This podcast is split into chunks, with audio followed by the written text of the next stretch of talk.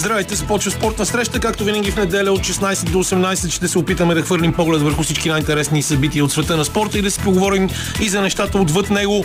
Ще бъдат сред темите един ден световната кула по скилпийски дисциплини с гост Иван Гребенчарски. Иво Иванов ще ни разходи отново из Америка, а легендарният спортен фотограф Бончук Андонов ще гостува в края на предаването, за да отбележим заедно неговата 75-та годишнина. Останете с нас до 18, както винаги ще бъде пълно с приключения и интересно.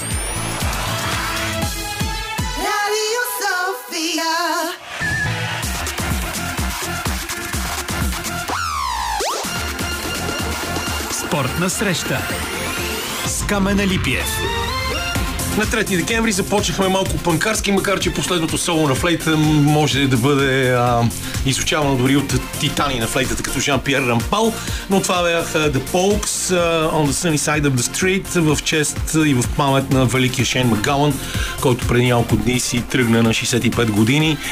След много въпроси до кога ще оцелее този човек, който е прекарал през организма си цистерни с ниско и висококачествен алкохол и също така изпя в едно парче, което много приличаше на това, което чухме сега, I'm a man you don't meet every day, великото So can fill up your glasses with brandy and wine, whatever it costs I will pay. Сплати си накрая сметката, за съжаление. Специфична група са The Pogues, между другото. Там имам едно много рядко обединение и симбиоза между ирландски фолклор с пънк звучение, както се чу и от това, което пуснахме като парче. Между другото, много интересно.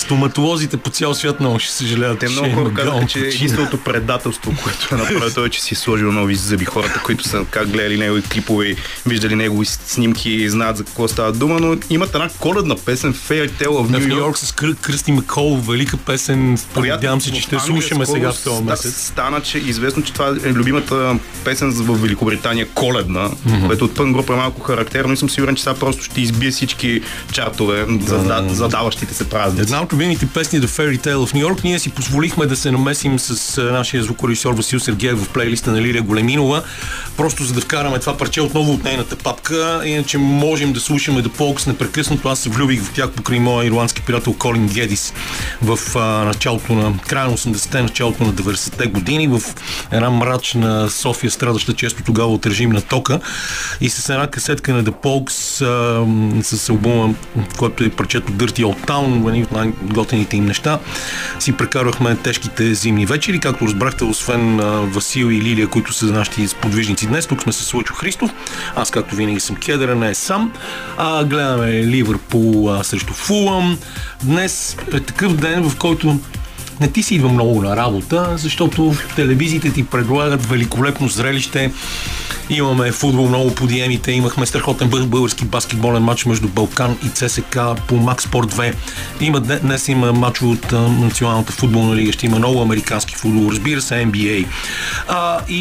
Съответно страхотният зимен парк на Евроспорт само преди минути завърши едно от състезанията за световната купа по биатлон с изключително драматичен финален спринт на края на Лужан Моно, която успя да изпревари Франциска Пройс, и това беше също едно от нещата, заради които си заслужава да се закотвиш пред телевизора, докато не въвали гаден дъжд.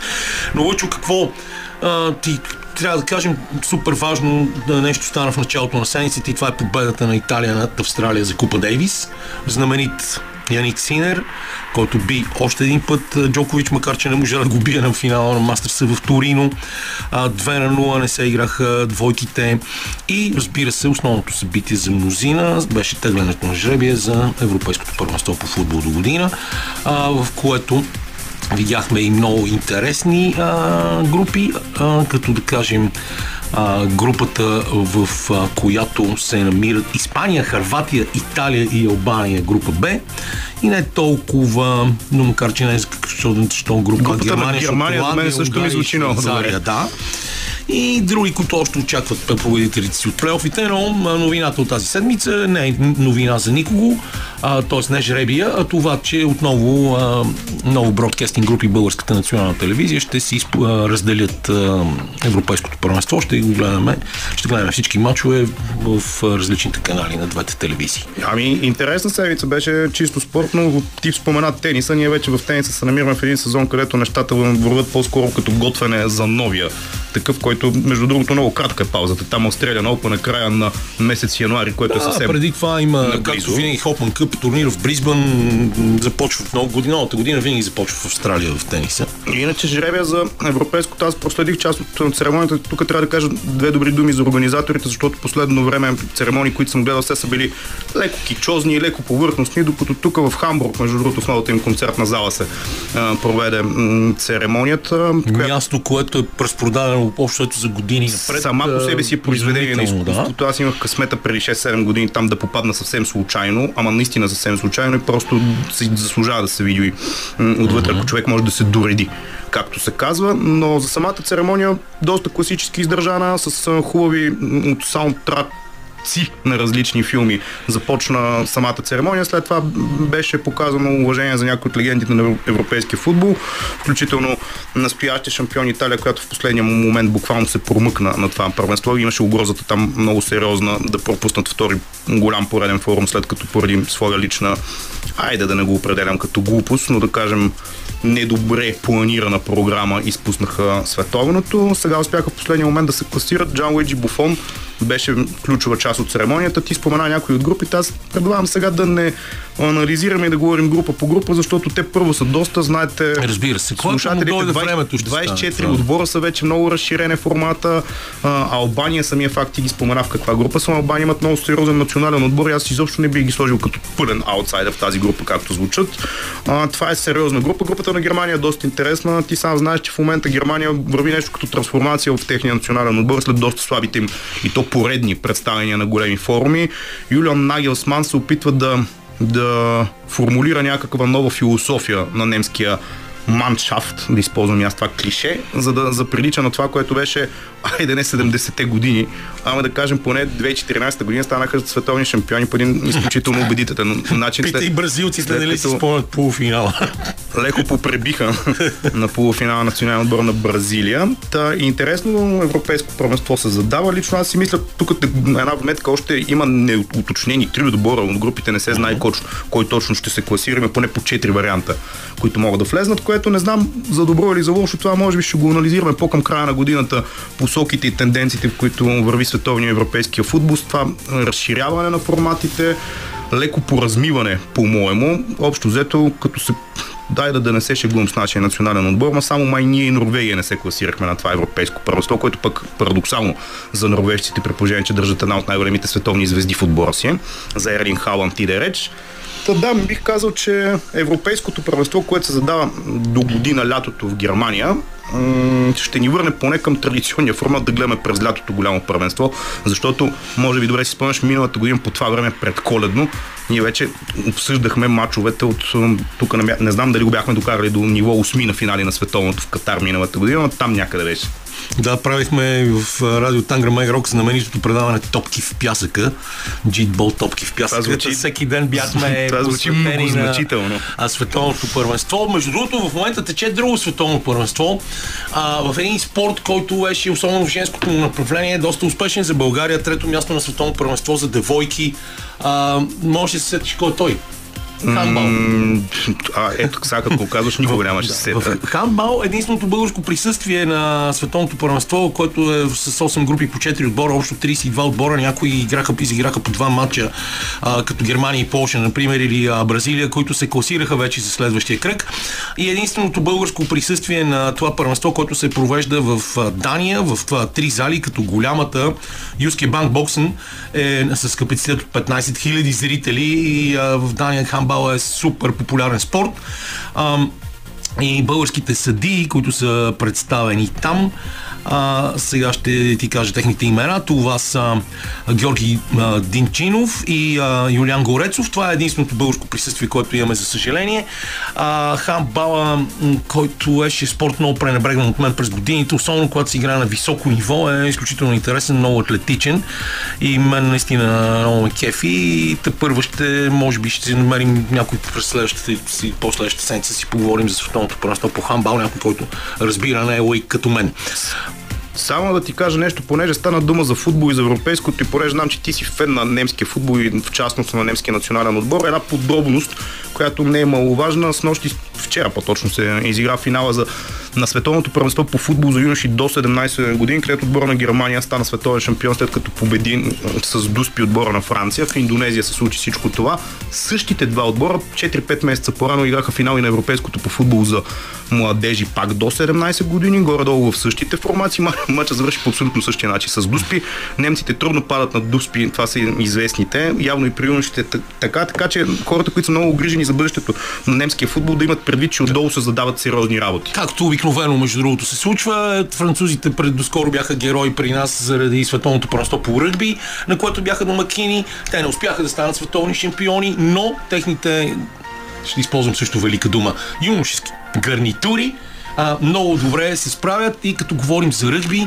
Гарнитура е много готина дума за отбора. Да, една много интересна новина дойде тази седмица. Капитана на Англия, който изведе отбора си до третото място на световното първенство, Оуен Фарел, обяви, че няма да участва да играе за национален отбор в турнира за шестте нации, който през следващата година започва на знаменитата за всички българи дата 2 февруари. Защото има да решава семейни и ментални проблеми. 32-годишният капитан каза, че няма да участва на мачовете в национален отбор. Той ще продължи да играе за своя клубен отбор Серзинс. Но иска да приоритизира неговото и на семейството му добро ментално състояние, mental well-being. И това е една от интересните неща от тази седмица. Сега си пускаме малко музика, след малко е интересен материал на сестрите Декало от Израел, а пък и нашия първи гост вече чука на вратата, но това ще стане след 16:30, ще го пуснем в студиото. И докато ние си слушаме хубава музика, радваме се на това, че идва Коледа. Някакси много често забравяме, че е много близо до нас в момента текат две войни. И затова сега ще се разходим до Израел, за да чуем поредния материал на нашите кореспонденти там, Фени и Искра Декало. Този път посветен на една трогателна история. Абонамент за всичките свои мачове подари отборът на Апоел Бершева на своя запалянко, своя привърженик Охат Мондер, който през седмицата, когато си отива, беше разменен срещу излежаващи присъдите си непълнолетни палестински терористи, хванати при неуспешни опити за атентати в Израел. Докато е било в тунелите на Хамас, отвлеченото израелско момче е навършило 9 години, а невероятната история, свързана с това, сега ще чуем следващите 3 минути. Честит рожден ден! Поздравлението е направил един от надзирателите, които обикновено не разговаряли с отвлечените. Предимно старци, жени, деца от кибуците край сектора Газа, където в утрото на 7 октомври бе извършен погром от страна на командосите на Хамас и от мародерите от палестинските селища край границата между Газа и Израел. Обещани са им били по $10,000 и апартамент в Газа за всеки похитен. Кохат, а и околните му загубили представа за времето, за това кога е ден и кога нощ, тъй като в тунелите винаги е тъмно. Спели на смени на няколко мръсни матраси, проснати направо върху пода, на скамейки или дори на по 3 долепени стола. Яли, когато ги нахранят, давали им по малко варено рис или половинка питка или боб от консерва, който се опитвали да не вкусват заради ужасните болки в корема след това. В началото имало и символична бучка сирене и по една краставица корнишон. Предлагали им и по половин хапче за сън. Никакви други лекарства. Движили се само когато ги местили от едно място на друго, за да не ги открие израелската армия. Всички говорили само шепнешком. Така им заповядвали хамасовците, а за неизпълнение на нареждането следвал публичен бой с палки, а често ги заплашвали с пистолети. Дори за да посетят тоалетната, понякога чакали час-два. За 50 дни, тук като били в плен, момчето, а и всички останали нито веднъж не са се изкъпали. били с леките дрехи, с които са били похитени, въпреки че под земята винаги е хладно. Кохат попитал откъде надзирателя знае за рождения му ден. Отговорът бил, че гледат и израелска телевизия, а там са отбелязали празника. Студиото било украсено с червени балони. Приветствието на Елинав Барда, треньора на Апоел Бершева, насочвало общественото внимание към плененото момче и впечатлило надзирателя, който преди погрома работил в Израел и също бил фен на израелския футболен тим. След тези думи, Охът, който по това време се държал твърдо, избухнал плач. Момчето вече е на свобода, а футболистите от любимия му отбор били сред първите, посетили го в болницата, където се възстановява. За любителите на футбола сред децата, спасили се от погрома на 7 октомври, но са евакуирани заедно с родителите си във вътрешността на страната, Канада направил и израелския национален отбор по футбол. Цял самолет юноши потеглили към Унгария за матч от европейското първенство. Юношите били сред публиката на двубоя Израел Унгария. Някои от тях за първи път летели със самолет. Имало и други изненади през този ден и половина в страна без война, без необходимост да се ослушват за сирени и да тичат към скривалищата. За Радио София от Телавив, Фени и Искра Декало. Както винаги, трогателна история, разказана от Фени Искра Декало, и нещо, което ние знаем много добре, но в случай ще го повторим, колкото и клиширано звучи, как футболът и въобще спортът могат да обединяват хора, които са на практика кръвни врагове, както в това, което чухме в тези минути. Междувременно Ливърпул поведе на Фулъм с 1-0. В момента мисля, че играят и моите любими мъченици от Челси. Имаме и българско първенство. Все по-неточно назовавана група на майсторите. Тук скоро някой се чегуваше за Челси води на Брайтън с 2-0. Челси дали отбор, който е похвърлил около 1 милиард за последните няколко трансферни прозореца, може да изпадне от висшата лига. Аз честно казвам, си мисля, че чак до такава крайност не може да се стигне, но факт е, че винаги ми навява усмивки, като видя, че дараха за един куп абсолютно недоказани или полудоказани футболисти космически суми, някой повече отколкото Реал Мадрид, например, дараха за Джуд Белингам, който като халф в момента има повече голови от всички нападатели във висшата лига взети заедно. Така. А що се отнася до Израел, само да направя една вметка, Израел имат абсолютно всичките шансове на фона на случващото се по уста Хамас, Палестина, ивицата Газа, проблеми от преди 40 години и нестихващи военни конфликти, да се класират и на европейското първенство, а на по-предното, понеже стана дума за първенството по футбол световно за юноши до 17, пред лятото имаше до 19, което се игра в Аржентина, там Израел бяха в четворката. Само казвам как се развива детския спорт и юношеския някъде другаде по света. Да, и знаеш, и като отваряме тази тема, аз много пъти съм го говорил това, съжалявам, ако някой го е слушал преди и се повтаряме, но ние имахме изумителния шанс в България да работи Пини Гершон, един от най-добрите баскетболни треньори в света, сигурно в Европа, човек, който е правил чудеса с Макаби Телавив. Пини, освен че беше треньор на националния ни отбор и го класира на европейското първенство в Полша преди доста време вече, имаше много дългосрочна програма в главата си за това как да се вдигне българския баскетбол. Сегашният старши треньор на един от силните отбори в баскетболната Евролига от Детка Таш беше човек, който можеше да дойде да работи тук, защото Пини вече искаше да бъде по-скоро ръководител на някаква програма за развитие на играчи, отколкото да продължи да си къса нервите на треньорската пейка. И един на един стана резултата, Фулъм изравниха. Аз не гледам монитора, гледам реакциите на Лъчо и всичките тези неща. Всички подстоки. Да, всички тези неща ги пропуснахме, за съжаление. Израелците вече имат няколко играчи в NBA, много добри юношески отбори, и като сме почнали темата баскетбол, изумителна седмица в Евролигата. Имаше два наистина, не знам как да ги нарека, потресаващи мачове, които бяха заредени с страшно много емоция, продължения. Лидера в Евролигата този сезон, Реал Мадрид, нямаше нито една загуба до момента. Падна в Истанбул от Фенербахче с продължение, с една точка, 100-99 за Фенербахче. Пълна лудница в залата. Другия, който трябва да откорим, същата вечер те бяха един след друг. Партизан победиха Панатинайкос. Желко Обрадович като треньор на Партизан победи отбора, с който е спечелил най-много титли в Евролигата преди години, Панатинайкос. 92-87 и беше много смешно, защото свършва единия матч и имал колега и приятел Любо Нешев, който днес коментира и матча Балкан ЦСКА. Аз му пише, пожелавам ти да имаш същия матч и Желко да бие. И матчът беше наистина почти същия, защото се игра и там продължение и Желко би.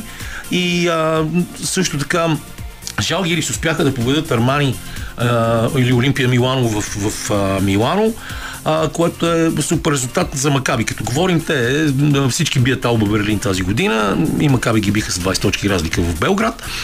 И Монако Олимпиакос, Монако, които миналото година играха финалната четворка, също спечелиха сега също финалиста в Евролигата от миналия сезон, бивши отбор на Сашо Везенков. И аз имах удоволствието да коментирам Цървена звезда също надолу. Също много интересен матч. Крайна сметка Звезда обърнаха в края на двубоя и спечелиха с 14 точки разлика. А в испанското дерби Баскония губеше от Валенсия като гост, но в крайна сметка ги би с 14 точки. И Барселона също с победа, за да си останат на второто място. Но тук само изреждам резултати, защото ако почна да говоря за тия мачове, ще мине страшно много време, аз не искам. И само се връщаме върху българското дерби. ЦСКА без наказания си старши треньор Росен Барчовски под ръководството на Даниел Клечков. Може да видите снимка във Фейсбук, как аз съм в студио и се казвам Даниел Клечков. Данката с Дани. Всичките разпознахме. Да, който е син на един бивши баскетболист на Балкан и треньор в момента човек на работа в Федерацията Пепи Клечков. Дани си тръгна по този треньорски път, работи добре и днес го показа 95-86 за ЦСКА. Лучи, ако искаш, кажи още нещо и си пуснем една музика, че Гребена сигурно отвън към остана скучно самиче. Аз предлагам тук да финализираме някъде тези включвания. Сигурен съм, че за NBA Сакраменто Кингс, Сашо Везенков и изобщо всички чудеса, които се случват, ще си говорите с Иво, така че нека да го оставим това, малко музика и продължаваме по каналния ред, както се казва. И естествено величествените Rolling Stones, за тях няма никакви прегради и мисля, че само Йода може да се сравнява с тяхното дълголетие. Сега на 70-тия рожден ден на легендарния олимпийски шампион и спечелил 25 победи в Световната купа Франц Кламер, един от най-големите спускачи за всички времена. Тук при мен е моят много добър приятел Иван Гребенчарски, с когото сме кръстосвали писти, първенства по доста краища на света, но той на практика мина през повече, защото беше национален треньор на Иран и национален треньор по олимпийски ски под ръководството на хитрата Клара Кашо в Унгария. Не виждам фигура. Клара е жестока, между другото много интересна фигура, като говорим за правене на спорт в страна, която няма кой знае какви дадености. Но така или иначе, здравей, добре дошъл, ясно, че ще си говорим за ски. Добре заварени, привет на слушателите. Имат ли почвата у нас? Да. Много тъжно тази година, иначе започна много добре. Като говорим за Алберт, започна супер. Само, че на мен ми адски тъжно, че Камен реши да се откаже, затова се говореше от няколко месеца преди това, тъй като неговата приятелка е в Швеция, той остана да работи на пистата, която се стопанисва от баща и... Точно така. И някакси се губи мотивация, пък аз мислех, че за него най-доброто те първо предстои, но уви, не е така. За сметка на това, половин българка с легендарна фамилия Цурберинез имаме в националния отбор за жени. Да, доколкото видях едно клипче в медиите с доста приличен български език. Да. Нали, за разлика от много от състезателите и опитите да се преместят в малки държави, като в България, както и в Унгария си имахме един харватин, докато работех там, Шамшел Далибор. Нали, техните федерации, защото в ските за да се преместиш, трябва да те пусне твоята федерация един път, за да си запазиш ранкинга. Можеш естествено да избягаш, но тогава започваш от нулата. В смисъл, идваш, караш за България или за която искаш държава, но започваш все едно си 19 годишен, но 0 на 0. Нямаш точки, нямаш нищо. След миналогодишния сезон на Камен, ако трябва да съм откровен, с едно 6-то място в Европейската купа, с така показване на ногти, зъби, нали, въобще не коментираме неговия талант, неговите физически дадености, това никой не се съмнява в тези неща. Ако има някои някакви съмнения, трябва да е наясно, че е изключително добър състезател, изграден, показал.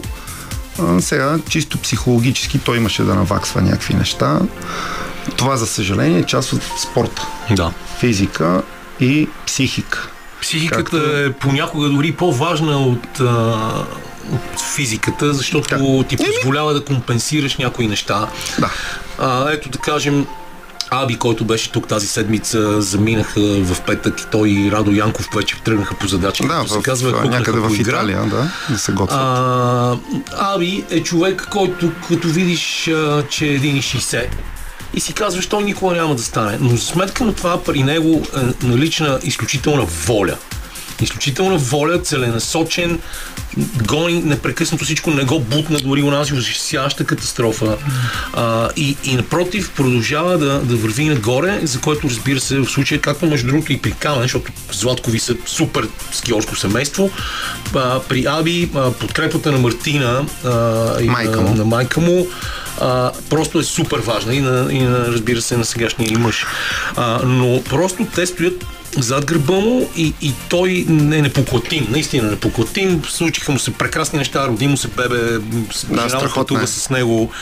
И така, и ето като говорим за това, наистина ти като човек, който е бил от всички страни на нещата, защото си бил и състезател, бил си треньор, обиколил си света като треньор, произлизаш също от скиорско семейство, въпреки че брат ти е предател сноубордист. Ма беше скиор, не? Да, и можеш да гледаш на картинката от повече различни перспективи.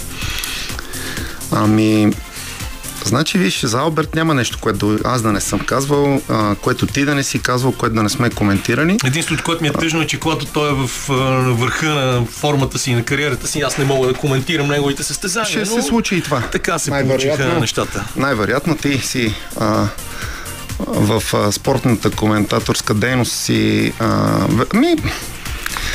исках да избегам от доаен, ама вече не си на трис. Отиваш на доаен вече. Тошко Попов е доаен. Да. Тошко Попов, който миналата седмица стана на 76 години. Мисля, че Тошко Попов е 47 година.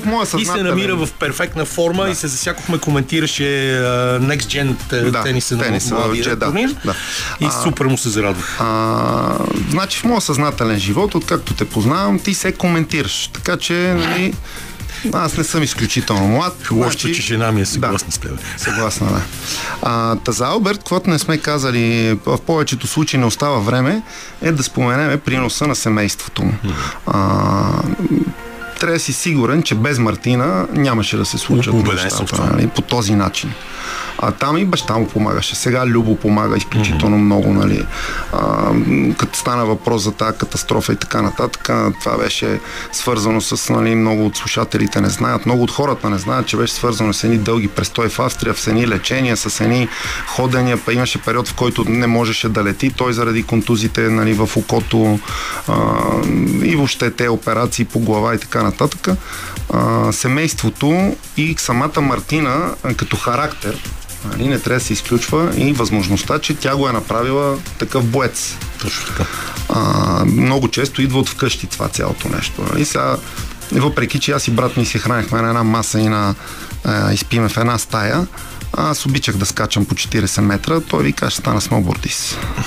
Мани го това с коковете, не е за всеки. Мисълта ми е, че Алберт наистина носи нещо в себе си, което едва ли не е негасимо. Него в 3 през нощта да го бутнеш, става и карай, обува се и тръгва и дава 100%, което е изключително сложно да... Казвам ти го, като вече 20-та година започвам като треньор, да намериш състезател. Станаха 20 години. 2004-та започнах, сега ще стане след един месец, започвам 20-та година треньор. Изключително сложно е да намериш състезател, който да не отличава тренировката от състезанието. Да му е абсолютно все едно. На Алберт също не му е все едно. Когато си говорим с него, той ми вика, да, станах 10-ти, да, можех с 40-100 да стана 3-ти, можеше, вика, да ми фане кол. Можеше да се подхлъзнеш. Терена, за последното състезание, конкретно терена, беше отвратителен. Всички го премълчават това, защото в Австрия няма лоши терени. Ако нещо такова се случи в Банско или въобще в България, сега предстои Пампорово тази година, ще ни разсипат. но поне се случва в Австрия. На финала излиза Маркос, благодаря, организационният комитет бяха супер. Маркос Валнер е съдия, рейс-директор на Световната купа по ски и олимпийски дисциплини при мъжете. При мъжете, да. Така че мисля, че за Алберт изключително му успех в последните години се дължи на това, че той осъзна сам за себе си, че трябва да е физически равностоен на всички тези в Световната купа. Няма той, както той е талантлив, така са талантливи и французите, и норвежците, и швейцарците, и австрийците. И са по много повече. Да, и са много. И са много, което е в известен смисъл проблем. Защото ти си наясно, те има по 8 стартови места в Световната купа.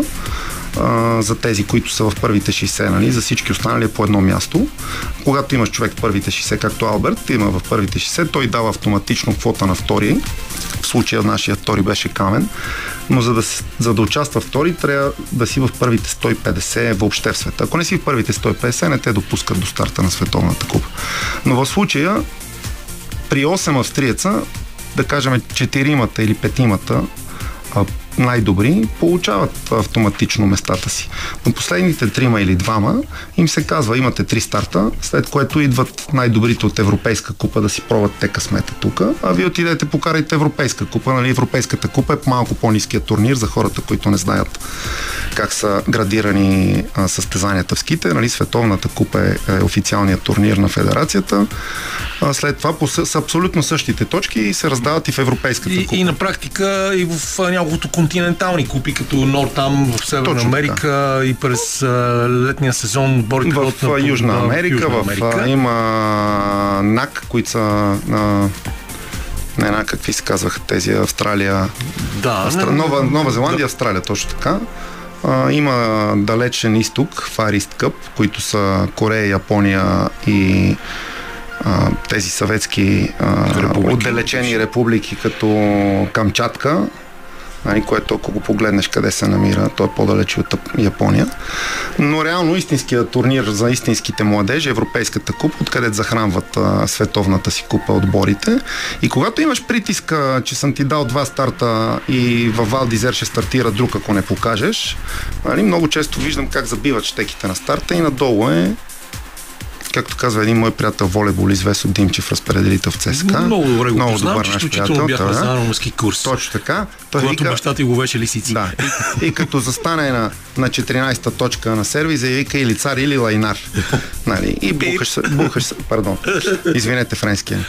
И бухаш със всичка сила. Нали? Тези момчета в Световната купа са притиснати от това, че те имат 2 старта. Много често не завършват. Когато завършат обаче, резултатът е добър.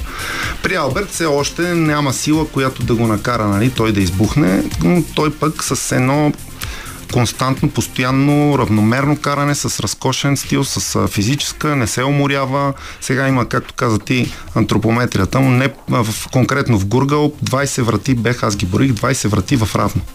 Сега Алберт е с по-къс крак, нормално е, нали, той общия му център на тежестта минава по-дълъг път, той обикаля вратите повече, отколкото тях.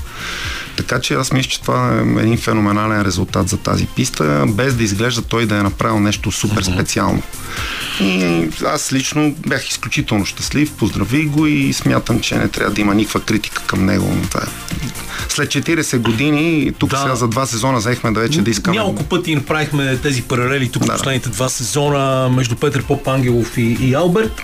Още повече, че максимализма, традиционният ни максимализъм и искането да се олицетворяваме с чуждия успех по някакъв начин ни беше направил хората, които си спомняте в тези времена на Пепи, ти си ги спомняш много добре, бяха направили злобни и гадни и прякори като Петър пак Падналов, нямат нищо общо с неговите изключителни постижения в много трудна среда, макар че тогава с отбор, нещо, което в момента ние нямаме, но с доста иначе добри скиори, които и до ден днешен имената им се помнят и всички ги знаем.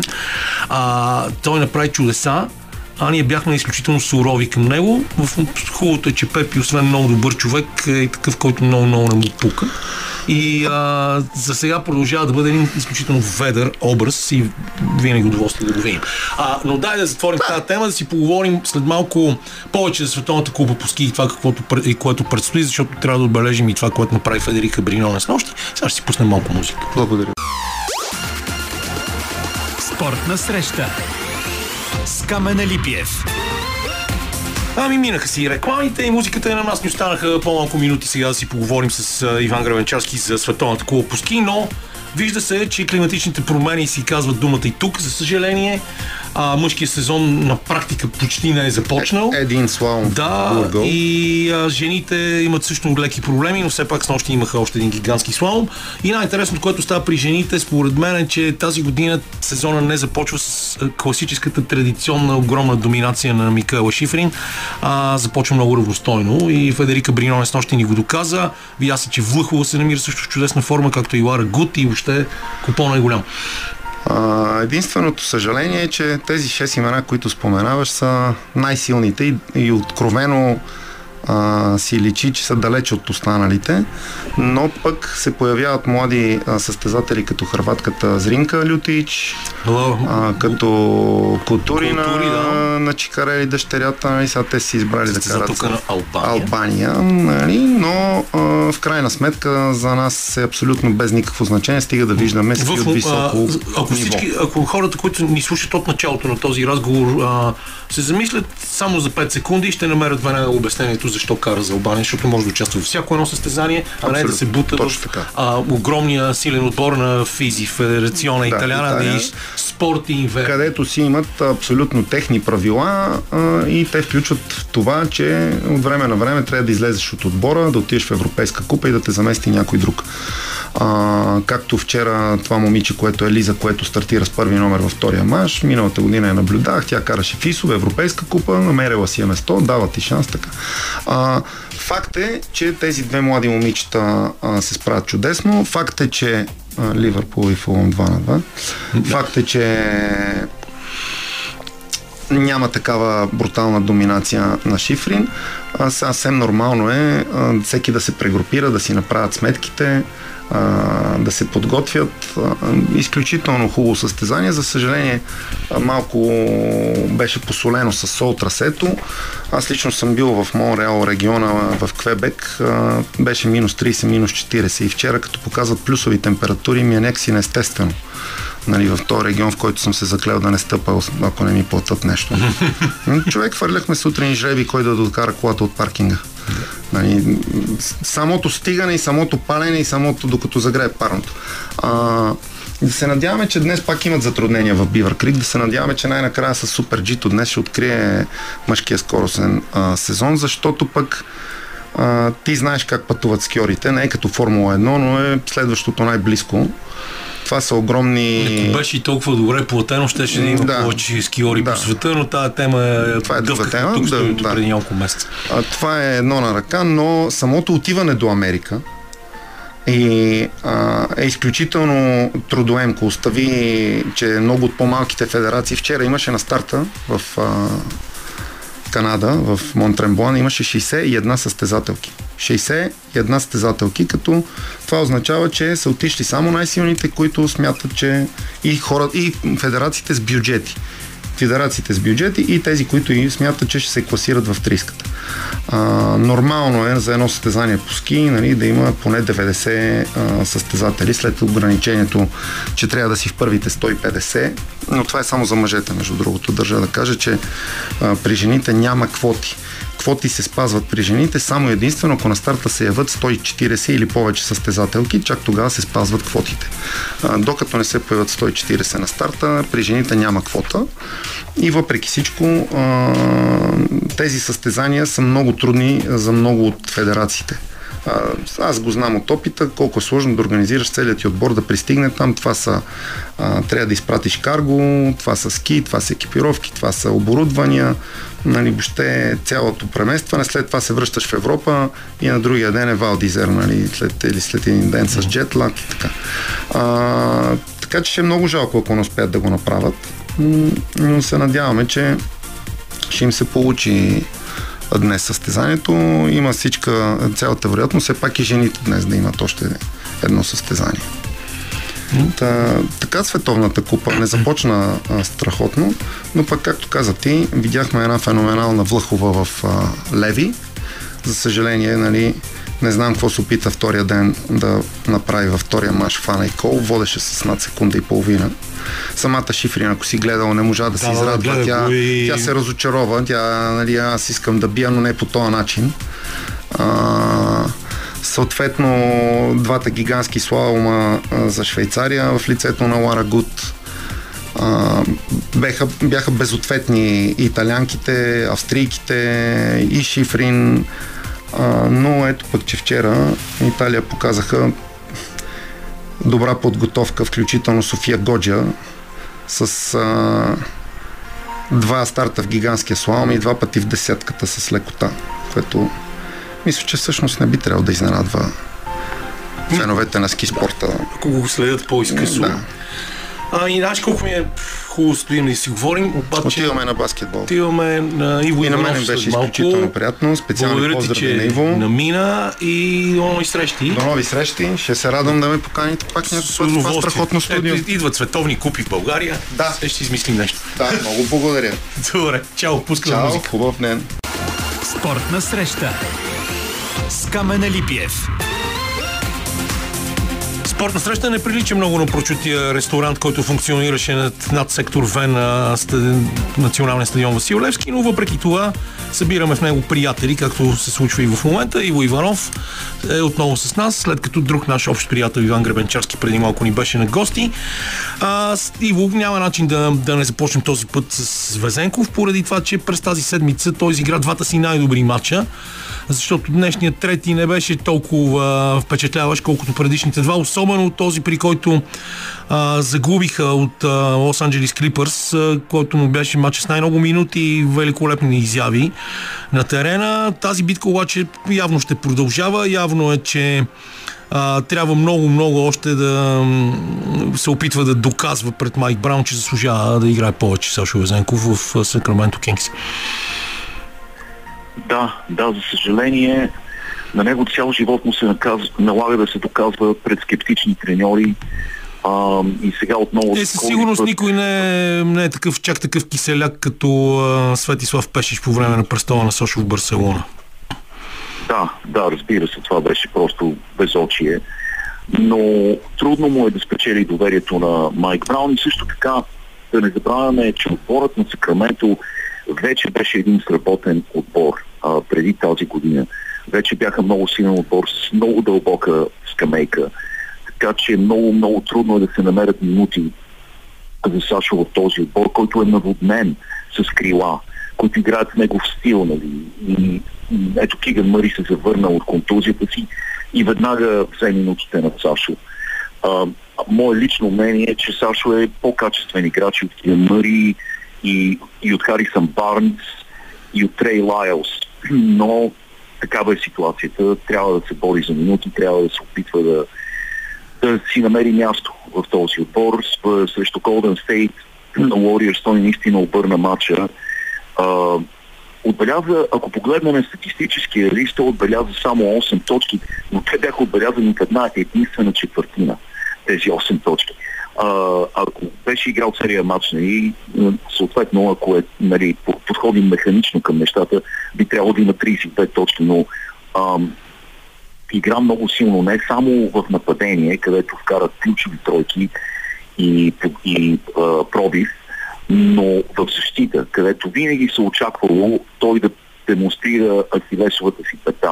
А всъщност той се движи много добре латерално, много интелигентен в защита, винаги е там, където трябва да бъде. И действително той слезна, внесе особен тип енергия в този матч. Един матч, който отбора му в един момент падаше с 24 точки, 17 на полувремето, беше спечелен срещу легендарния отбор на Golden State Warriors. И Сашо имаше плюс 17 коефициент. Вчера, въпреки че игра отново само 14 минути, след като Киган Мъри се завърна на игрището, пак имаше положителен коефициент, плюс 14. Да, и освен това и в матча срещу Клипърс, който загубиха страшно, непрекъснато имаше 20 точки разликата, той в един период, много дълъг период от матча беше единствен с положителен коефициент, а накрая завърши с плюс 6 и само още един от играчите на Сакраменто имаше плюс 3. Пак отново беше човек, който има най-положително влияние върху играта на отбора, когато е на терена. Наистина е така и това не може да не бъде забелязано, ако не от Майк Браун, поне от помощник треньорите, които имат много опит с европейски и международни баскетболисти. Вече и Леандро Барбоса, не знам дали знаеш, помощник треньор в Сакраменто. Да, видях го онзи ден, коментирах матч. Джони Фернандес и... Да, и общо взето не може да не остане незабелязан фактът, че в момента, в който Сашо си сложи стъпалата на игрището, отборът започва да трупа аванс. Така че това е показателно. Вчера изпусна много нехарактерно наказателни удари. Да, 2 от 3. Да, и има някои неща, които той малко по малко храни. Много е характерно, че движението му, за това сме говорили многократно, но съобразителността, интелектът са много важни. Аз смятам, наистина, той няма много минути, не играе основна роля в момента в отбора си, но за нас това е възможност, която аз и ти сме чакали с десетилетия. Защо го казвам това? Защото ние носим особена отговорност към самата игра, Камене, аз и ти. Тя ни е дала толкова много през годините. Тя ни е дала живот, професия и може би най-важното незабравими приятелства, взаимоотношения, които ще останат с нас до края на нашия живот. Ние заради това ходим на гроба на доктор Джеймс Нейсмит, сякаш ходим на Божий гроб. Да, това е нашата Мека, да. И ние, знаеш ли, чакаме този момент от много отдавна, защото сега в момента е време ние да платим обратно, да върнем на играта нещичко от това, което тя ни е дала на нас. И да се борим с зъби и с ногти, да популяризираме всяка секунда, в която Сашо е на игрището, да популяризираме всеки негов, дори най-малък успех, защото от това зависи топката да бъде тупана по българските игрища и училища от повече деца. И този спорт най-после да се превърне в това, в което знаем, че може да бъде. Да бъде вдъхновение за българите и повод за гордост. Защото ние винаги сме имали афинитет като нация към този спорт и от нас са се учили някои от най-големите сили, нашите съседи, които сега са колоси. Но за съжаление сега само можем да разказваме това и някои хора дори да не ни вярват, когато го разказваме, с оглед на цялостното състояние на българския спорт, за съжаление в момента, не само на баскетбола. Да, слушам те. Исках само да ти кажа, че имаше и първи сърбин в Националната баскетболна асоциация, Владе Дивец. Имаше и първи хърватин в Националната баскетболна асоциация, Дражан Петрович. Имаше и първи словенец в NBA, Марко Милич.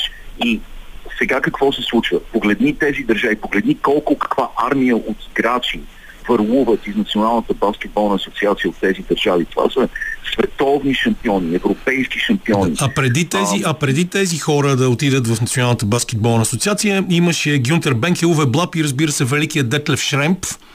А през 2023 година Германия стана световен шампион. Дали така? Точно така. И аз за това смятам, че това е златна възможност. Вратата е отворена. Стъпалото на Сашо Везенков винаги ще пречи на тази врата да бъде затворена.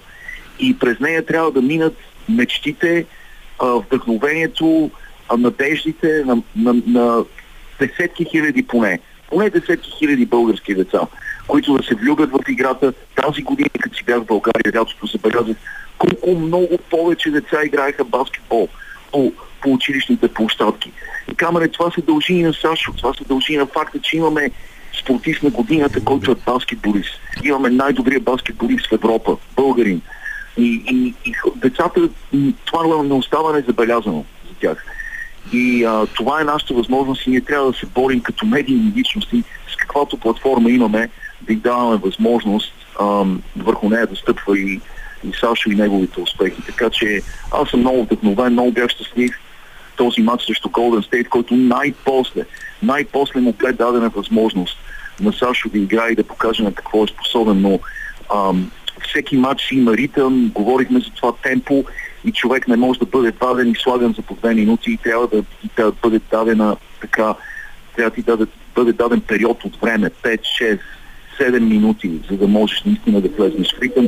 И това се случи. Случи срещу Golden State и срещу Clippers. Добре, тук те прекъсвам, за да си пусна музика. Поздравявам те преди това с името на новия ми любим състезател по ски скок, който се казва Илия Мизерних от Казахстан.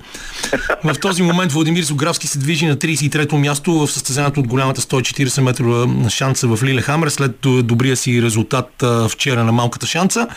Ние ще го следим. Пускаме си музика. Иво Иванов след малко ще ни разкаже още интересни неща от Америка. Малко отгоре ми дойде в този момент лицето Боно Вокс, иначе доста симпатичен агент, особено с ранните албуми на YouTube. Господин Иванов, това пътека ще поемем тук нататък в следващите около 10 минути, в които имаме да си говорим, че след това идва легендарния Бончук Андонов, който тази седмица навърши 75 години и направи супер изложба. Няма как да се състезаваме с легендите. И то не е в контекста на нашето определение, т.е. на твоето определение за легенда, с бабата, която ти подарява легенда, ти ставаш легендарен. Тук става дума за човек, за когото девалвиралата дума легенда е малко определение, което може да направим. Знаеш ли, миналия месец малко незабелязано от големите медии остана едно доста многозначително и леко потискащо събитие. 31 октомври се оказа, че няма друг кандидат за домакин на световното първенство по футбол през 34-та година, освен Саудитска Арабия. Този доста скандален факт се дължи до голяма степен на машинациите на FIFA, които асфалтираха улицата, по която трябваше да мине кандидатурата на Саудитска Арабия за домакин на световното първенство. Как я асфалтираха? Обявявайки, че само държави от Азия и Океания могат да кандидатстват да бъдат домакини на това световно първенство. Знайки идеално, че единственият кандидат от Азия ще бъде Саудитска Арабия. И знаеш ли, аз съм доста възмутен в последните няколко години от прането на имидж, което се извършва много целенасочено и много внимателно от Саудитска Аравия. И знаем, че има пране на пари, което съществува откакто съществува правосъдието, но прането на имидж е нещо относително ново, започна по време на студената война, естествено. И сега го виждаме в невероятни мащаби. Оказва се, че през последните 2 години Саудитска Арабия са инвестирали $6 милиарда от своят обществен инвестиционен фонд за спортни събития, за спортно пране на имидж. И това са $6 милиарда. $6 милиарда са огромно количество пари. Аз си замислих наскоро за разликата между $1 милион и $1 милиард. И знаеш ли какво установих, кедърче? $1 милион, 1 милион секунди са 11 дена. 11 дена. 1 милиард секунди са 31 години. Това е разликата между 1 милион и 1 милиард. Представи си какво количество пари са се хвърлили за по-малко от 3 години в пране на спортен имидж, в покупка на футболни отбори като Нюкасъл, в инвестиции, в спонсориране на световната купа за жени, което е върха на цинизма. Върха на цинизма. За покупка на футболни играчи като Кристиано Роналдо и между другото нека и Лионел Меси да не се прави на светец, защото той отказа огромният огромният контракт, който му беше предложен от $200 милиона да играе в Саудитска Арабия, но това не му попречи да прибира $25 милиона от същия фонд, в който да рекламира Саудитска Арабия като туристическа дестинация. И това са, вече това не са спорадични случаи. Това е систематично усилие, което се опитва да изпере имиджа на хроничен нарушител на човешките права, като е Саудитска Арабия. И аз не знам на къде върви света, на какво се дължи тази алчност, която не може да бъде отолена по никакъв начин. Особено в FIFA, нали? Това е организацията с най-нарушен имидж, най-корумпираната, която продължава да избира шефове и новият ти шеф е не по-малко корумпиран от предишния. И този цикъл, ужасяващ затворен цикъл, продължава и сега вече ще гледаме световни купи явно през зимата. Това може би ще стане вече традиция. Последната световна купа според мен беше невероятна наглост да се състои в Катар. Фактът, че беше невероятно атрактивна световната купа, някакси накара хората да забравят за проблемите, които бяха свързани с организирането на световната купа, с хилядите загинали работници, не стотици, хиляди хора, мигранти, загинаха строейки тези стадиони и сега сме на път да видим същата история да се повтори със Саудитска Арабия. Не знам ти какво мислиш. Ти каза всичко, което аз мисля. Това е повече скандално. Показва, че ние като хора не само в България, защото тук пък търпението на обществото е изключително сериозно и гражданската активност е нещо, което се среща все по-рядко и по-рядко и всички са като че ли заспали някакъв тежък зимен сън, но се оказва, че тази липса на чувствителност като че ли обзема целия свят и Саудитска Аравия е страна, която особено когато става дума за правата на жените е може би най-негативният възможен пример не само на нашето малкоземно кълбо, сигурно в Вселената. Защото сега няма да говорим за всички ужасяващи мюсюлмански процедури, на които са подлагани жените там. И това показва, че в крайна сметка парите наистина явно не миришат и че всеки е готов да си продаде съвестта, без да мисли за следващите по-дългосрочни последствия. Нещо, което на мен наистина ми се струва не свършека на света, но нещо, което ни доближава до това да се попитаме колко сме еволюирали в последните векове и дали не сме деградирали всъщност. Да. Наистина това е разговор, който е безкрайен. Аз имам списък, който от главата ми, аз дори нямам нужда да се ровя в Google с конкретни нарушения на човешките права в Саудитска Аравия. Няма да слизам в този списък, но цинизмът е заразителен във всички политически кръгове и сфери. Самият президент Байден, който заяви, че Саудитска Аравия ще плати скъпо за жестоката, варварска екзекуция на Джамал Кашоги преди да стане президент. Това беше изявление преди да стане президент. След като стана президент, отиде и си направи снимки с Мохамед бин Салман. И се, да не се прегръщаха, но хай-файв имаше. И бяха първи приятели. Така че цинизъм, просто лицемерие на най-високо ниво продължават и както ти каза, парите явно не миришат. Точно така. Не знам, направо не знам какво да кажем повече, разбираш ли, няма да. Това прави и без това мрачния и дъждовен, който обръща на сняг ден тук вечер в София и го прави още по-мрачен, за съжаление, но това е.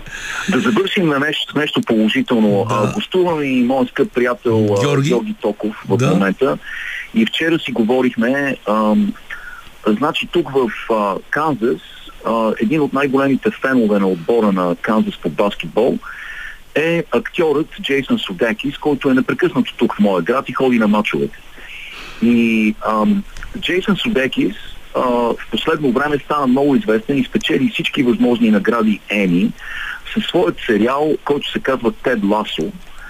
И този сериал става дума за един треньор по американски футбол, който е привлечен в футболната лига в Англия, за да стане треньор по футбол, без да разбира нищо от футбол. И оттам вече се развиват 3 сезона, великолепни сезона на този сериал, в който уж става дума за футбол, но всъщност целите на сериала са много по-сериозни и много по-ангажиращи. И Тед Ласо или Джейсън Судекис беше тук вчера и на матча и държеше един плакат, който той беше нарисуван, който пише Believe, вярвай, който е част от сериала. И аз се сетих да препоръчам на Георги, да препоръчам на нашите слушатели сериалът, който се казва Добре дошли в Рексъм и който е подобие на Тед Ласо, но е в реалния живот. Да, това е документалният сериал за Рексъм, един от най-старите английски футболни клубове. Нали така, за това говориш? Да. Ние сме говорили и в предаването за него. Точно така, точно така. Един от най-старите футболни клубове в света, с най-стария международен стадион по футбол в света. Това е малко градче в Уелс и Рексъм беше купен от две холивудски звезди. Райан Рейнолдс, който играеше главната роля в Дедпул и в много други филми, и Роб Макелвени, който играе в един популярен сериал тук в Съединените щати. Двамата купиха Рексъм, който се разпадаше, беше на път да изчезне един от най-великите стари отбори в света. И го възродиха и направиха феноменален сериал, реалити сериал, който се развива в реално време, без да се знае на къде отива, какво ще се случи.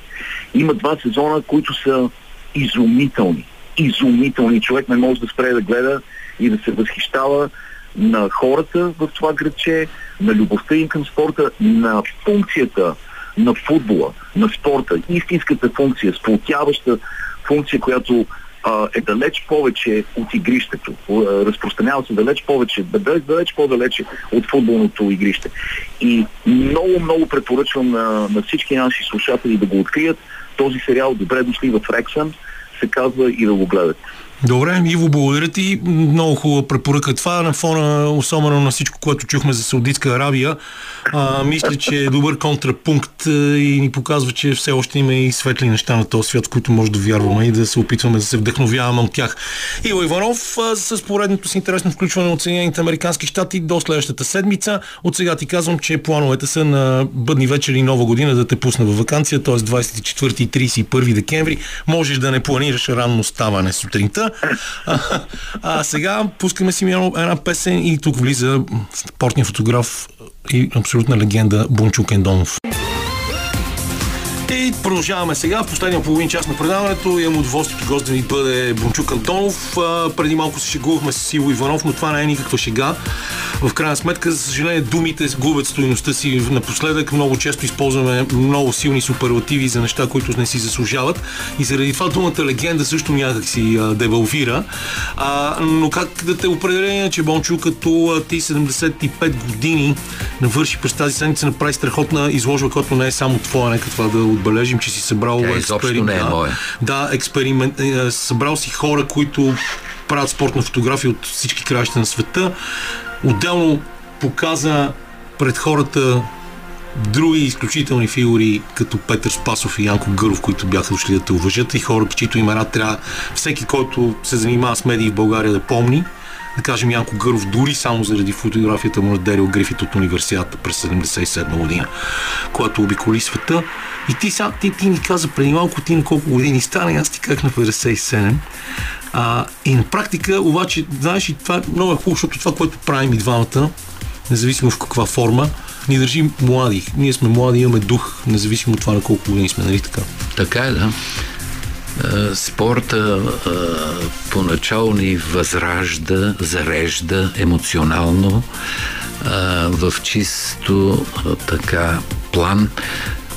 Както аз обичам да хода да снимам вече деца и много млади спортуващи хора, защото те с енергията ме придават своята енергия и ме карат да се чувствам по-млад, по-силен, по-готов за труд, по-готов да носи тежката апаратура, по-готов да направи нещо по-хубаво за тях, за тия деца, чрез снимките си. Как реши да това да бъде твоята професия и на практика твоето призвание?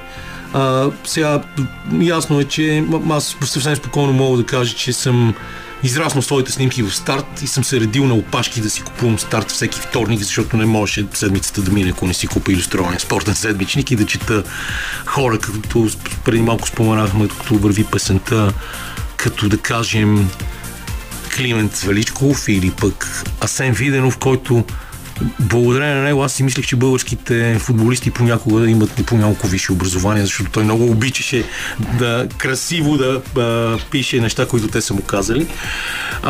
Как реши, че ще се занимаваш с спортна фотография в тези странни времена, но пък времена на възход на българския спорт със сигурност? Поначало в моя живот съм живял достатъчно бедно. Аз съм роден в едно планинско село, където оставам рано без баща и една майка, която ме отглеждаше и много държеше да уча в София. И дойдох да уча в София, учих полиграфия и благодарение на това, че съм учил фотоцинкография, попадайки в армията, ме взимат в едно поделение, което се занимава с фотография. И така аз, без да съм пипал дори, освен детски някакви фотоапарати на приятели, попадам в поделение, което се занимава професионално с фотография, аерофотография. И оттам нататък при мен живота се обърна като че ли. Полиграфията, заради която исках да уча в Лайпциг, да продължа образованието, отпадна, защото Лайпцигския институт го превърнаха в друг вид институт, а там, където аз бях подготвен, в казармата нямаше информация, едно време нямаше интернет, не можеш да четеш чужди писма, не могат да комуникираш с други хора. И изведнъж чета във вестник Народна младеж, че Лайпцигския университет полиграфическия се превръща във висше учебно заведение за други цели.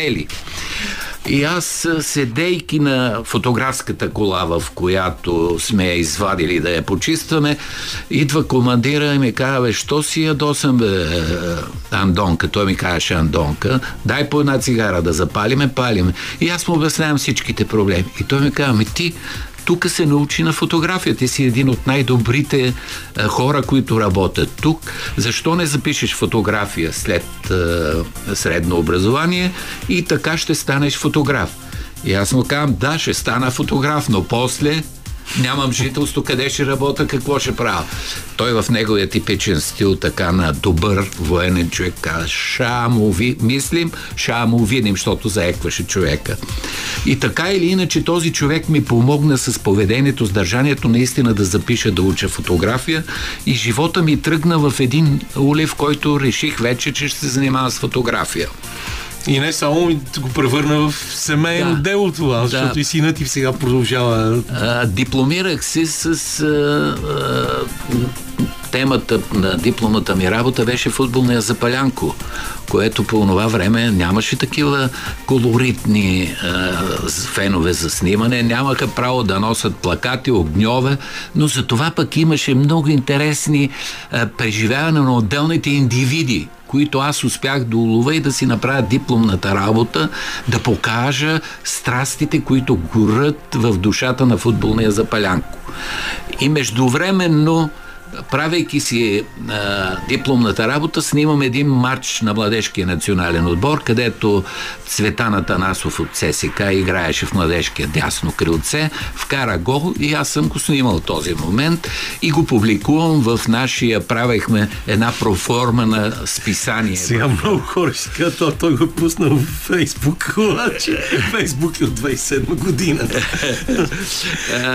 И така с тая снимка, която се появява на нашото проформа списание, което правиме, вижда учителя по физкултурата, един човек, който е отгледал братята Спасови. Помниш ги баскетболистите, спасаци? Да. Те бяха в полиграфията, учихме заедно. Там учеше и Стефан Грузданов, футболиста Стефан Грузданов.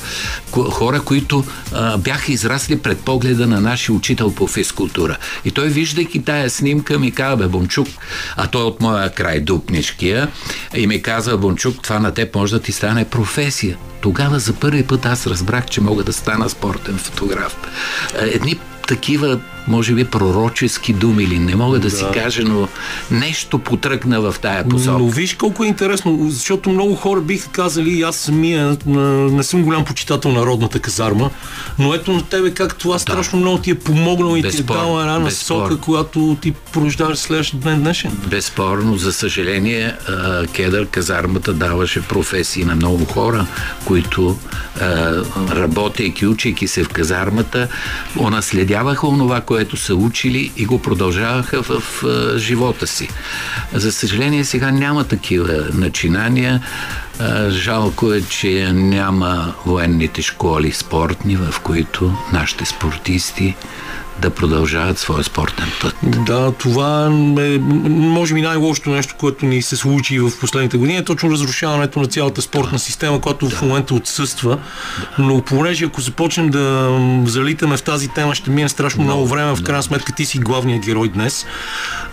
Заради това да кажем на нашите слушатели, които не, макар че едва ли много от тях не са чували за теб, че ти през годините, освен че си се занимавал супер усърдно с фотографии, си снимал някои от най-големите български успехи на световни първенства, олимпийски игри.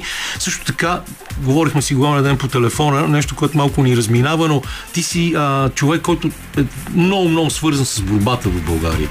И си човек, който е снимал сигурно всички български шампиони по борба и не случайно хора като Сашо Томов уважиха онзи ден на твоя празник. Не знам дали съм ти разказвал или не, дали си запомнил. Когато бях на стаж във вестник Народен спорт при Петър Спасов, който видяхме ония ден, качвайки се в асансьора за редакцията, виждам борците Сашо Томов и Георги Мърков, които търсят как да намерят редакцията. И аз им помагам и се качваме заедно в асансьора и ги качвам на 6-ти етаж на полиграфическия комбинат, където беше редакцията на Народен спорт. И така междувременно, пътувайки с тях, размених няколко думи и разбрах, че това не са такива хора, каквито ги представят. Те се оказаха едни съвсем достъпни момчета, като мен селски, със здрава мисъл, без да се гордеят, без да се величаят. И тогава те ми направиха страхотно впечатление, че така наричания обругаван борцов спорт не е от най-интелигентните хора. Това в последствие разбрах, че борците, занимавайки се, отивайки на работа във вестник Старт и дават ми да отговарям за борбата във вестника и ежедневните ми занимания по отношение на този спорт, разбрах, че това са съвсем различни хора. Съвсем други хора са борците, съвсем не така, както са ми ги представили. И много жалко е, че в последствие някои от тях успяха да ги оплетат в сложните взаимоотношения към преминаване уж от една система към друга, пък най-системата се оказва една и съща.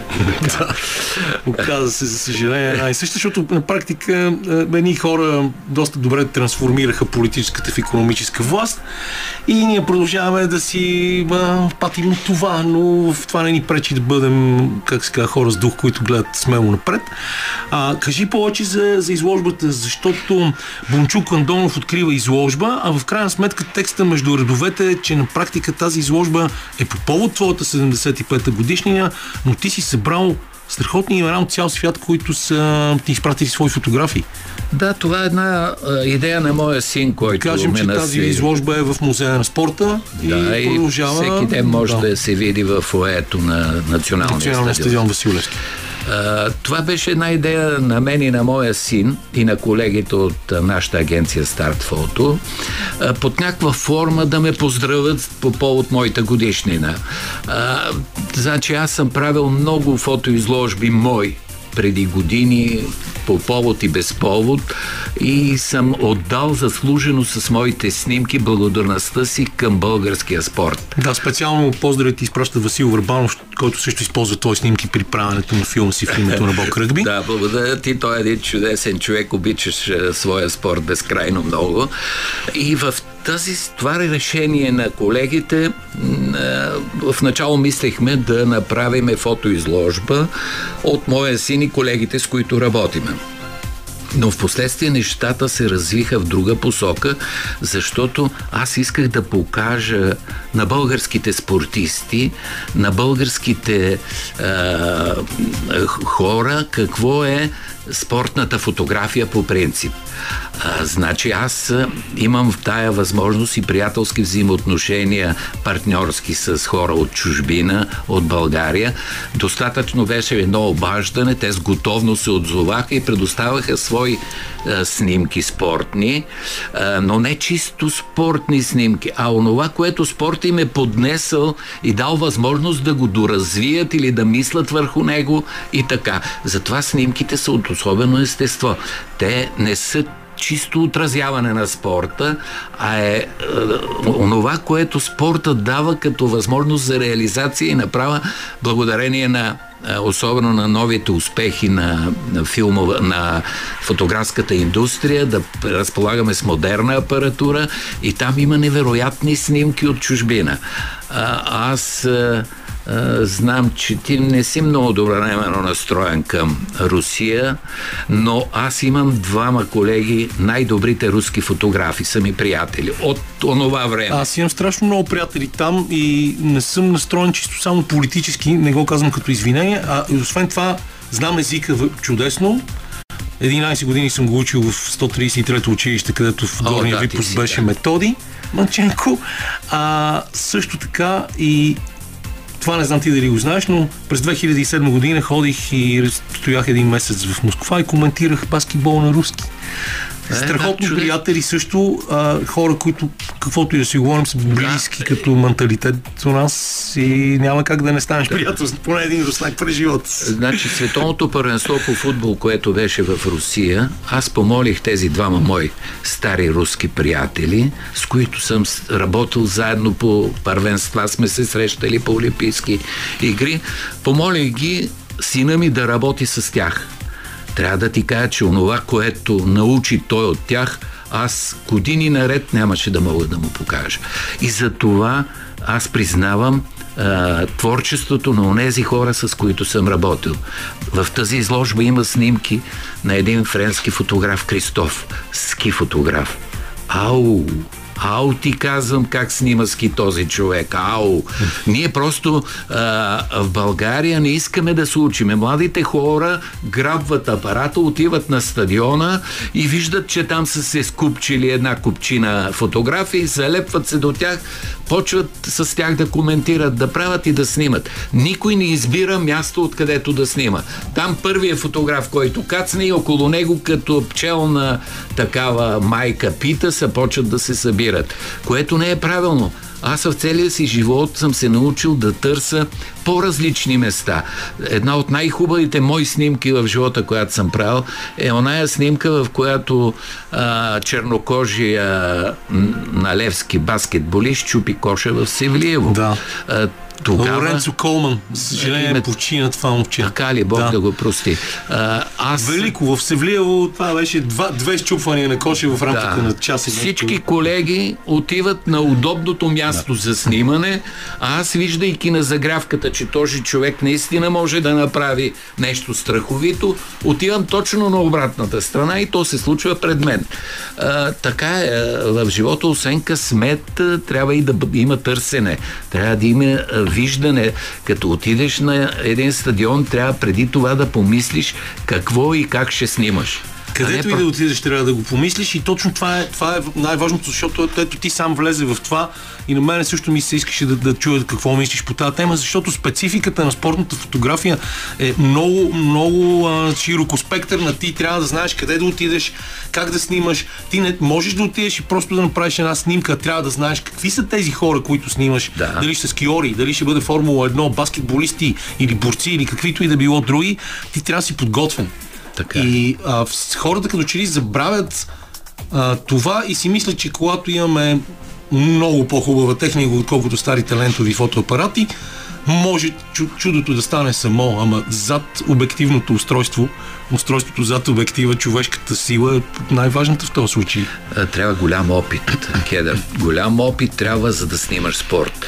Той не е само да грабнеш 600 мм обектив, да го замъкнеш със сила до стадиона и да смяташ, че с него можеш да направиш чудеса. Трябва голям опит. И този опит се трупа с години. Не може един фотограф, който снима 5-6 години, да кажа, аз съм велик, аз всичко мога, аз така. Колкото по-рано човек разбере, че не е велик, толкова по-лесно ще му е в живота. Много добре, точно така е. Много е лесно да си помислиш, че си велик от някакви малки успехи и да си помислиш, че всичко си постигнал и изведнъж да се окаже, че всъщност ти си спрял, докато света се движи напред. Много мои приятели. И чакай само да го продължа това, което каза. Не, след 5-6 години не мога да си помислиш за велик, но ти и след 50 години не трябва да се мислиш за велик. Не, в никакъв случай. Много мои приятели ми казват, срещайки ме, ето го големия, най-големия. Казвам, че това са силни приказки, в които човек не може да влезе в кожата си на най-голям, защото е непонятно това нещо голям фотограф. Или много голям, или най-голям. Аз съм просто един човек, който благодарение на Бог ми даде възможност 53 години да снимам спорт, дълго участие, несменене на място работата, цял живот само спорт съм снимал. Имал съм предложение да отида да работя, даже в работническо дело на времето, където сигурно всичко щеше да бъде уредено на бедния човек като мен, но аз си останах в спорта, където разбрах, че ми е мястото и искам да работя. Човек трудно може да избяга от съдбата си. Да, какво следва от тук нататък за младия Бончук Андонов? Значи от тук нататък аз минавам в сферата. Моя син вече започва да ми... Аз му отстъпих всичко като управление на агенцията. Той се занимава с всичко. Аз съм човека, който помага и от време на време давам някой съвет, ако го чуят. Да, все пак не си ли чешеш крастата и да продължаваш да снимаш? Продължавам да снимам и непрекъсвам да снимам. Особено на значителни мероприятия, особено там, където мисля, че е интересно за снимане, но за мен всяко нещо е без определението на някои фотографи, които казват, дошъл съм да снимам някаква простотия. Абе, каква простотия, бе, човек? Ти си простия човек, който не знаеш за какво си дошъл. Няма прости неща в живота. Или по-скоро всичко е просто, но ти го правиш простотия. Това са недопустими мисли в главите на хората. Честно да ти кажа, можем още да си говорим, но мисля, че това е чудесен край на нашето предаване, защото казахме едни от най-важните неща, че не трябва да се подценява нищо никога и не трябва да се мислиш за велик, ако искаш да се развиваш и да вървиш напред. Разбира се. И за тази мъдрост мисля, че спокойно можем да завършим. Да благодарим на Васил Сергеев, че беше за звукорежисьорския пулт, на Лъчезар Христов, че беше мой редактор днес и разбира се на Лилия Големинова, чийто плейлист ние накърнихме с едно изпълнение на The Pogues в началото.